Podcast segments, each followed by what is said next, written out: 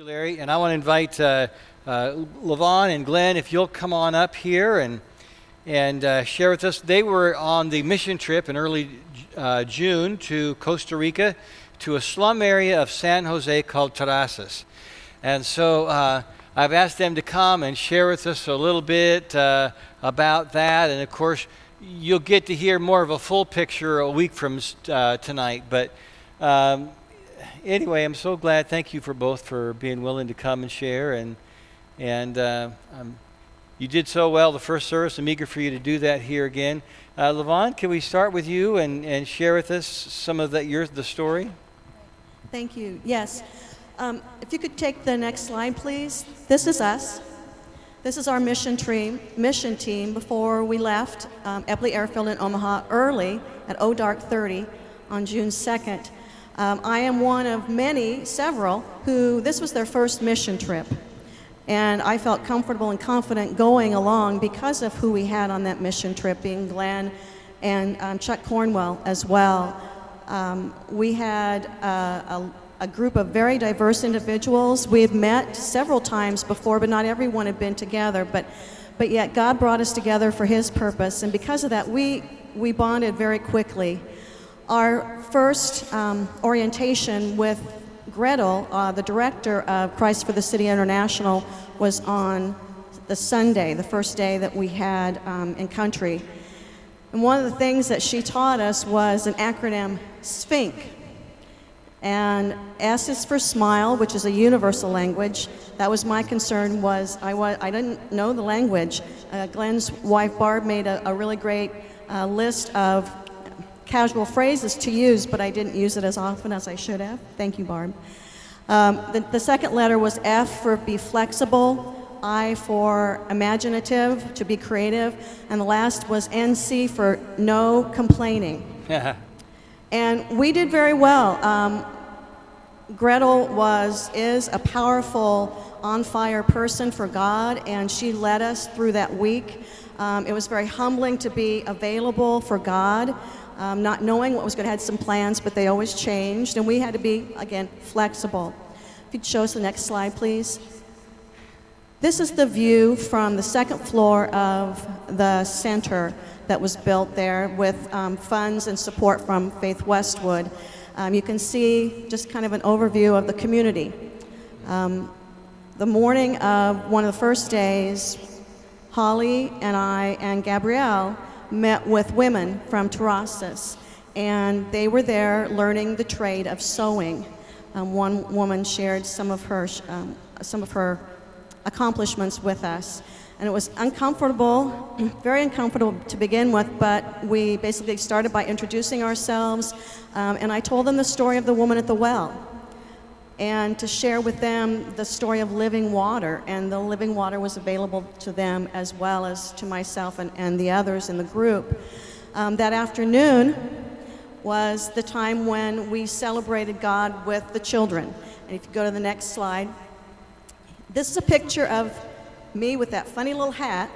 And um, Holly is on the left, Holly Timberlake, I'm in the blue, and three of the children that joined us um, at the Bible school that we had each afternoon. And not just one afternoon, but they came back the next day and they brought their friends and they brought their moms and they brought more friends. And we celebrated God with them, playing games and having a safe place for them all to be. And that was the most powerful part of the trip, is just to be available. We planted seeds when we were there, and we don't know if the ground was rocky or fertile, but we planted seeds, and we hope to go back and see those, those seeds and those children that have grown in their, in their love of Christ. Yeah. Uh, thank you, and I know you're planning to share more, and will, will most of the team be there next Sunday? Yes, I believe, yes, we do. We have a, um, all the team members, and Glenn's going to talk about several of, of um, the individuals that were there as well. And so okay. you'll be able to hear Great. not just our stories in expansion, but um, their stories as well. Yeah. Well, Glenn, tell us about you. I know you've got some neat pictures to share and stories as well. Yes, thank you. I've been blessed to be able to go three times to Tirrases with Faith Westwood. And this picture brings you back to 2014, the first time that we were able to go there mm-hmm. with Pastor Steve and quite a few others. Um, and this was the first day rolling up to the first Bible school of Tirrases, is the name.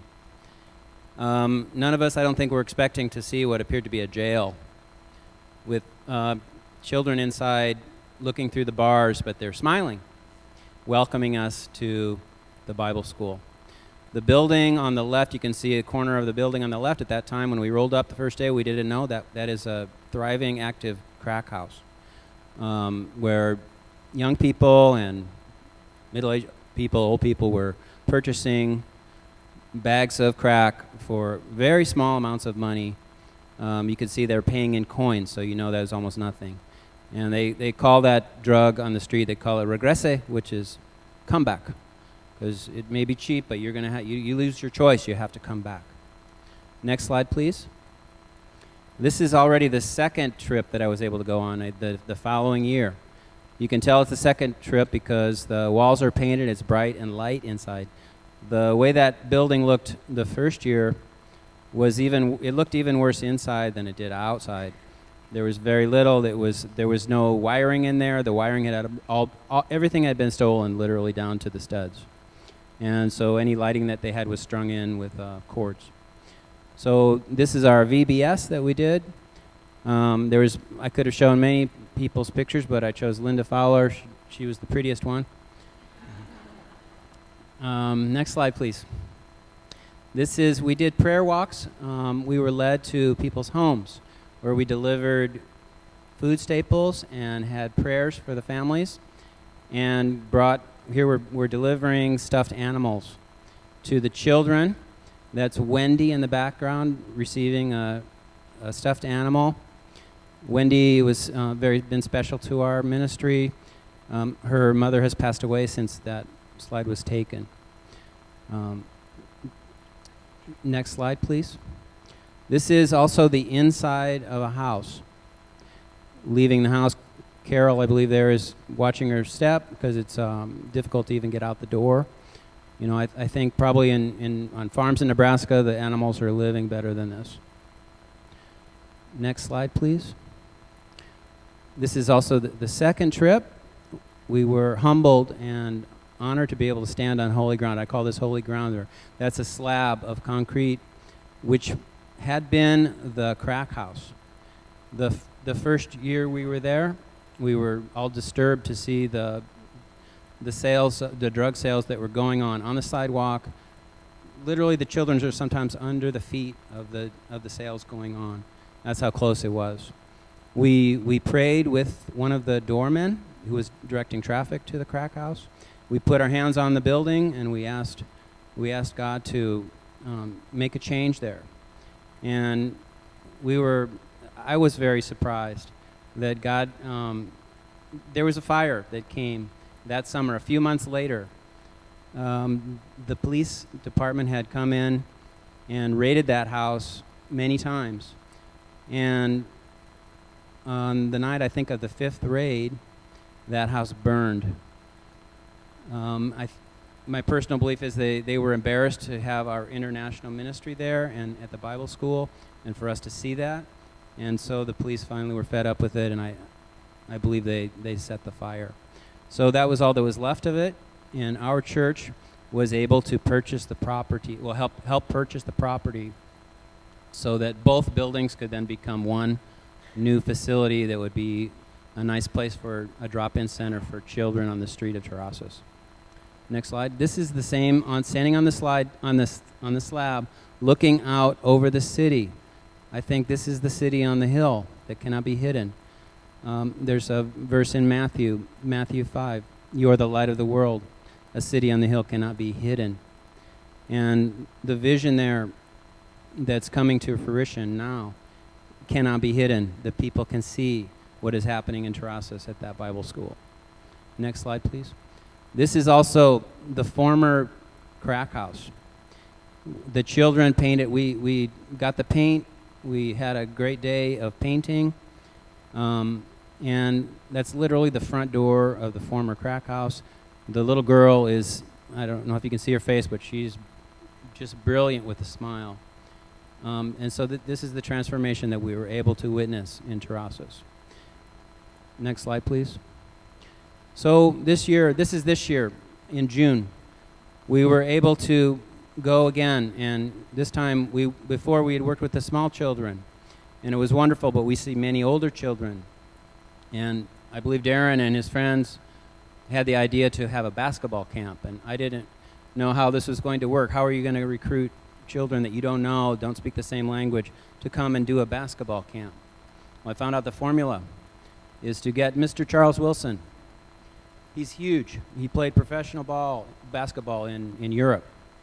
You get, you, get a little tiny child's bike and you get him to, on the first morning, to r- ride down the hill and, and welcome everybody, wave and smile. They will come. Mm-hmm. Next slide, please.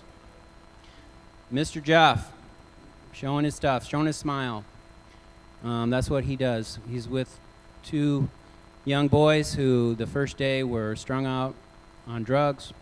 They didn't want to play ball. Um, after they got a taste of it, they couldn't get enough of it.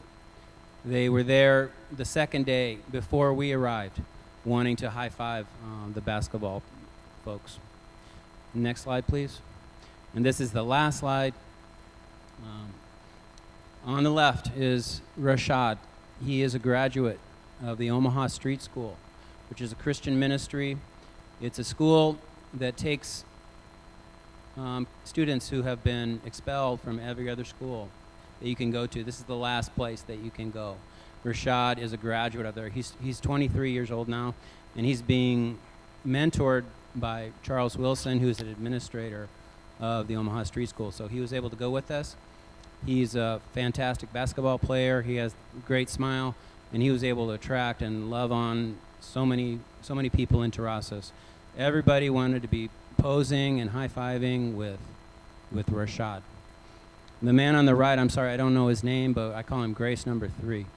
Yeah. He is uh, king, a local kingpin of the drug traffic trade. He was standing outside the basketball court with a whistle, like a referee whistle, blowing in different patterns. The children that are playing on the court are working for him. If he, if he blew it in a certain pattern, one of the children had to run, leave the court and go find out what, what their task was for the day. Um, we gave basketball jerseys. That's Grace University of Omaha that, that just canceled, that just closed. We gave jerseys and shoes to the children that played basketball with us. This man did not, but on the second day, he showed up wearing a Grace jersey that he had, you know, he's the top of the food chain there. So he, he doesn't know probably, he didn't speak a word of English, but he doesn't know what the word grace means. But, um, but we believe in, in, in the power of God, that um, God can also work in his life. And um, it's just been such an honor to be part of this ongoing ministry.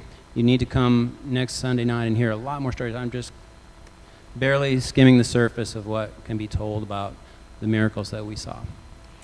Well, uh, thank you both. And one of the things I'd, I'd like to do is just bring us all together in praying for the, the people you got to know and encounter and the ministry happening there that's continuing even in our absence. So, Glenn, would you, would you like to lead us in, the, in praying? I'm just going to read a few names. I can't, I can't begin to cover all the names. So God knows what everybody's name is, but I'll, I'll mention some of the people that we've uh, been honored to meet and work with. Dear God, we want to lift up the people of Tirrases, uh, the Christ for the City staff members, uh, including Andrea, Ariel, and Gretel, who are leaders there. We want to lift up Carlos Mestayer, who we've worked with in Costa Rica, who's now living in Omaha. We pray for his Hispanic ministry here in Omaha. We pray for Pastor Christian, who's working with young men on the street who are the least of these. Lord, we ask you to give your power to, to that ministry. Pray for Emily, who is a young prostitute. We pray for Wendy, who lost her mother. We pray for Horacio and Esther, who dreamed of this, this wonderful um, ministry that's come to and coming and, and is producing fruit now in Tirrases. And we pray for Rashad and And also, we, we include grace number three. You know what his name is.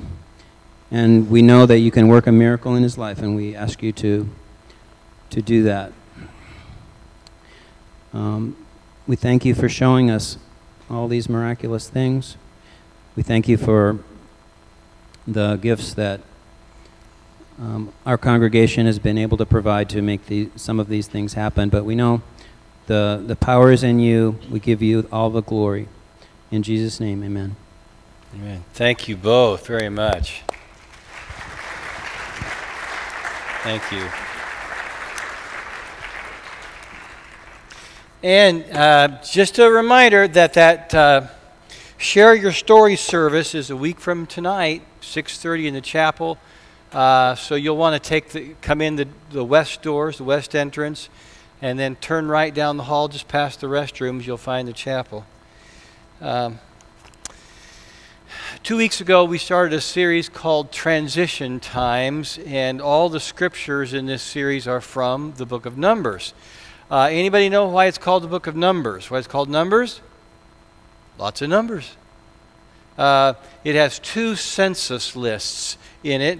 Uh, and, and during this time in the book of Numbers, the Israelites are in transition. Uh, they've left Mount Sinai, where, you know, Moses went up and, and they came back down with the Ten Commandments. And, and they've not yet entered the promised land.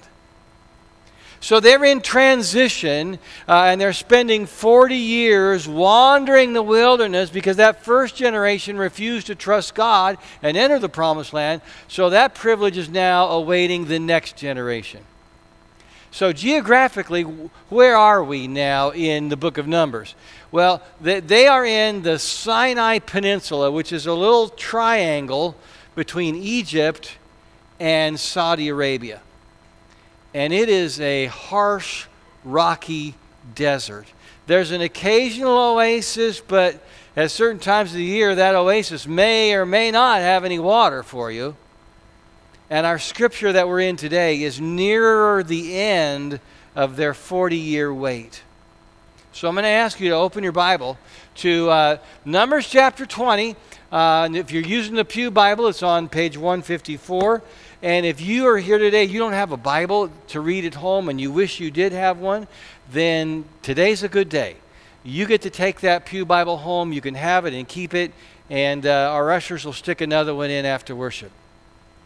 Now, verse 1 in chapter 20 tells us in the first, it says, in the first month, uh, which in the Hebrew calendar was in spring, in the first month, the whole Israelite community arrived at the desert of Zin, and they stayed at Kadesh. The desert of Zin is along the northern edge of that Sinai Peninsula triangle. Here's a picture uh, of some people uh, walking along in the desert of Zin, uh, which they're actually walking upon that, that little bit of a stream bed that usually doesn't have any water in it, but that's where they are. Uh, and that also says in verse 1 that that's where Miriam died and was buried. Uh, you may remember Miriam is Moses' older sister. She was the one who you know, when, when Moses was a baby and, and their mom put him in a basket and sent him out on the Nile River to try to protect him from the, you know, Pharaoh's people. And, and it was Miriam, the older sister, who watched that basket, kept an eye on so to make sure he was safe. So now Miriam dies. Later in chapter 20, Moses' brother Aaron will also die, as will virtually everyone of that generation there in the desert. So when the Israelites arrive at Kadesh, Kadesh would be probably that little oasis area, they don't find any water. And you can imagine what that's like. I mean, you, you, you're already dehydrated, you are thirsty, and you are cranky. And they turn to Moses and they say, This is your fault. So Moses turns to God. he and his brother, they, they go into the uh, sort of the traveling temple, uh, was also called in the Bible the tabernacle, or here it's called the tent of meeting. And, and it's sort of like this is the, the focus of the presence of God for the people. And, and they go in there and they bow down and they get really low, like their faces are to the ground. And the Bible says that God shows up that the, the glory of God is there. You look at verse 6. It says, The glory of the Lord appeared to them. Now, what that looked like, it doesn't say, so I'm not really sure. But there are other times when, when it described the glory of God appearing as sort of a glowing cloud, or at least that's the best they could come up with what it, what it was that they saw. And, and then from there, God speaks to Moses and Aaron. So if you would, follow with me in verses 7 8. The Lord said to Moses, Take the staff, and you and your brother Aaron gather the assembly together. Speak to that rock before their eyes, and it will pour out its water. You will bring water out of the rock for the community so they, so they and their livestock can drink. So God tells Moses to do three things take your staff gather the community, talk to the rock. Pretty simple stuff, right? I mean, it's really clear. Just three things take your staff, gather the community, talk to the rock. And what does Moses do? He takes his staff, he gathers the people, but Moses does not talk to the rock. Did you notice that in verse 11? Follow along with me. Then Moses raised his arm and struck the rock twice with his staff. Moses, what are you thinking? You weren't supposed to strike the rock with your staff. You were supposed to talk to the rock and command it to, to give water. Instead, he hits it with his shepherd's staff. Moses, why, why, why did Moses do this? Well, I believe the answer may come actually 40 years earlier in the book of Exodus. Now, if you go back to the book of Exodus, chapter 17, the Israelites have just recently escaped Egypt by the mighty hand of God. And they're on their way to the, to the southern part of the Sinai Peninsula, down to uh, where Mount Sinai is. And then that's where they're going to get the Ten Commandments and, and other stuff. And on their way there, they come to a place where there's supposed to be water, but it's dry. You know what this picture is? Any of you recognize it? It's in Nebraska. That is Smith Falls, right? Along the Niobrara River. And, and, I remember, I don't know if it's, kind of boarded up now, you can get in there now, but, but I remember canoeing, and then you stop at Smith Falls, and I have stood under those falls. Let it pour down that clear, cold water over me. Have any of you ever done that? Yeah, it's pretty nice. So imagine you arrive at Smith Falls, and it's stone dry. The river's dried up, and the falls are not given even a trickle of water. And in Exodus 17, uh, God tells Moses to, and so this was the 40 years earlier, God tells Moses to take his staff and strike the rock. So Moses takes his staff and he strikes the rock, and water pours forth like a spring. Now, 40 years later, in a different part of the Sinai Peninsula, the people need water again. But God wants Moses to do it differently. Speak to the rock this time, Moses. But Moses remembers the old way of doing it. He, he, he, he wants to take his stick. He, when he wants to stick to his old tried and true ways, the true formula that he remembers before. Besides, when you got a staff, you just want to hit stuff with it, right? That's what a staff is for. And I, I, think back to the plagues in Egypt. Uh, the Lord told Moses to, uh, to strike the water of the Nile River and, and, with his staff. And so Moses took the staff and he struck the, the water of the Nile River, and it began to turn blood red. And all the fish died. And the water stank so badly, nobody could drink it. And then there was a time that the Lord told Moses to raise his staff over all the rivers and the ponds and the streams. And then that's when the frogs began hopping and merging out of the water and just driving everybody crazy. And then Moses lifted his staff to the sky, and it brought a plague of hail upon the Egyptians. And another time, he raises his staff, and the Lord blows it with the east wind, a plague of locusts. And you remember how the Israelites crossed the sea when, the, when Pharaoh's army was chasing them in the, in the, uh, with their chariots? Moses raised his staff, like God told him to do, raised his staff over the water, and the Bible says a strong wind blew all night and backed up the waters. That trusty old staff. I mean, it's like a, it's like a friend, you know? You don't want to part with a friend like that. This is, it's seen him through a lot. But this time, for reasons not given, God wants Moses to take the staff with him and speak to the rock. That's how God wants this miracle to happen. So the question is Moses, are you going to trust your staff or trust God? Are you going to trust your staff or are you going to trust God? And, and the question for us is this Will you follow the formula of what worked in the past or will you obey what God wants you to do now? We love our formulas, don't we? I mean, we pastors especially. We like our formula. I know pastors that, you know, they change churches every four years because they got four years worth of sermons. And they're going to give those same four years worth of sermons every place they go because that's their formula. It works for them. And, and, and uh, churches, you know, we are notorious. And we're, we're, church people, I mean, most of us here. Uh, and we're, we're notorious for resisting change. Someone once said, the seven last words of the church are, We've never done it this way before. Right? You've heard that. Yeah. Formula, when you have a formula, that means you're in control because you got the formula. Formulas mean we have the answer, we, we've got it down.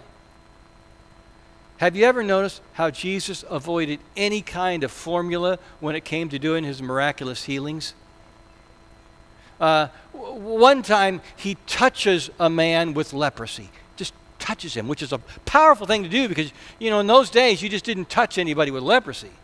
He touched the man and said, Be clean. And the, and the guy's leprosy just goes away. Uh, but another time, he tells 10 lepers to go and show themselves to the priest. And so, while they're on their way, they've still got this leprosy, on their way, their leprosy goes away. They're clean, made clean.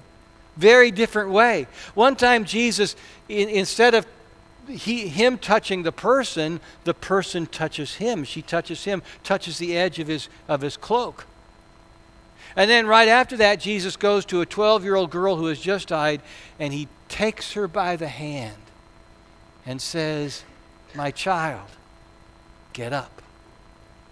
And then there's a time Jesus does a long distance miracle. He heals the Roman centurion's servant without even going near the house. And one time, Jesus restores the sight to a blind man by saying, just simply with words, Receive your sight. Your faith has healed you. And then another time, Jesus, he does this thing where he, he spits on the ground. Remember that? And he makes a little mud paste out of saliva and dirt and he, and he puts it on the man's eyes and then tells him to go and wash it off in the pool. And when the man goes and washes it off, he can see. Jesus did not follow a, a set formula like, okay, I'm going to do it this way and I'm going to follow this formula every time I'm going to heal somebody. And he, because if he did, you know what we'd be doing? We'd be trying to follow the formula instead of Jesus. We'd be wanting to, we would wanting to follow the formula instead of listening to God. So let's say this together, shall we? Will you follow the formula of the past or will you obey God now? And of course, we always come up with formulas. I mean, that's kind of part of the superstition. If you if you're if you're a baseball player and you're in the playoffs, I mean, some of these guys they don't change their socks until till you know to the whole end of the series, right? Because that's their formula. They want it to work. We we want to have this little thing we can control. Maybe your faith formula has always been this: show up on Sunday, drink some coffee, eat a donut, sit through the service, and go home. That's a formula, right? And that's a formula that has worked well for you. You are comfortable with that formula. And then you hear Levon and Glenn talk about their trip to Costa Rica. And for the first time in your life, you begin imagining yourself outside of the formula. You imagine yourself, well, what if I did something like that? But then you go, oh no, but that didn't follow the formula. Uh, maybe, maybe uh, you know, because your formula it works. You know, you show up on Sunday, you drink some coffee, you eat a donut, you sit through the service, you go home. Now, what are you going to do? Will you follow the formula of the past, or will you obey God now? Now, maybe you've got a different kind of formula because there are all kinds of formulas. Uh, for some people, might say, well, my formula is I go to worship on Sunday, I go to my small group, uh, and then I usher one Sunday a month. But when it comes to my money and what movies I watch, that's none of God's blankety blank business. That's my formula. I've been doing it this way for years, and I'm going to stick with it. Will you follow the formula of the past? Or will you obey God now? You know, churches have formulas. We call them traditions. You know, and some of those are good. Good things. You know, I you know, the signature ministry of Faith Westwood for about 40 years. The signature ministry was a youth choir called Soul Seekers. It was wonderful. I wish, you know, I could have been here during the heyday uh, of, of Soul Seekers. You know, I, I've led youth choirs. I've been on uh, a, a tour, a summer week, week-long tour of, of a choir like Soul Seekers before. Now, by the time I got here, Soul Seekers was just a shadow of what had, it had once been. And a few years after that, uh, shortly before their summer week long tour, a couple of the other students had to drop out. And we had to make the decision for the first time in probably 40 years to cancel the tour. And shortly after that, I started raising the question do we keep it going? Or do we pull the life support off of this ministry? It was a really hard decision. It was not one I wanted to make or even have the church make. But in the end, we did decide to let it go. You know, and, and I don't, I don't want to be the kind of person who, who just wants to do everything new and just get rid of stuff just because it's been around for a while. But sometimes we just we hang on to things just because they've always worked in the past or they used to work in the past, even though we realize that their day has come and gone. Will you follow the formula of the past? Or will you obey what God says now? I want you to know too, if you if you missed last Sunday, where we had our we had a bunch of students up here uh, sharing about their their summer mission trip, you missed something pretty grand. Hearing those students share about uh, about and, and being able to express it in terms of what it means to be a, a follower of Jesus. Because you see, that's what we're about. We're about following Jesus, not following a formula. And sometimes it's really hard to let go of what worked for us in the past. You know, Moses, he loved that old staff he liked the feel of it in his hands.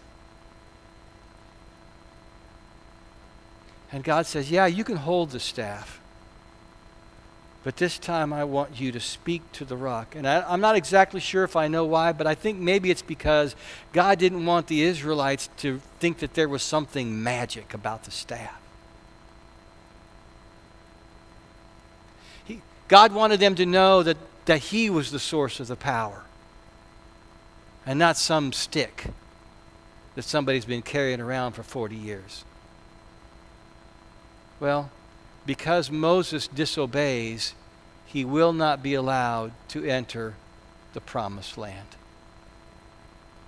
You see, even when God forgives us, there are still consequences when we disobey. Right? You know that? Even when God forgives us, we still have to live with the consequences of our disobedience. Never assume that, that there are no consequences to our actions. So, with that in mind, will you follow the formula of the past or will you obey God now? Let's pray. Well, Lord God, we thank you that you can uh, be at work in our hearts and lives and, and we, with a rich past and the way you have brought us up through that. And yet, Lord, we don't want to be bound to that past. We don't want to be confined to that and to certain formulas that we feel comfortable with. So, Lord, lead us on. Lead us into this future uh, in maybe different ways of doing things. Uh, Lord, we want to continue to be true to your word. We want to be, continue to be, be faithful to what you have told us in Scripture, and yet, Lord, we want to find out how you want us to apply it now. Show us, Lord. We want to obey you wherever you lead us. And we pray this all in Jesus' great name, and all God's people said, Amen.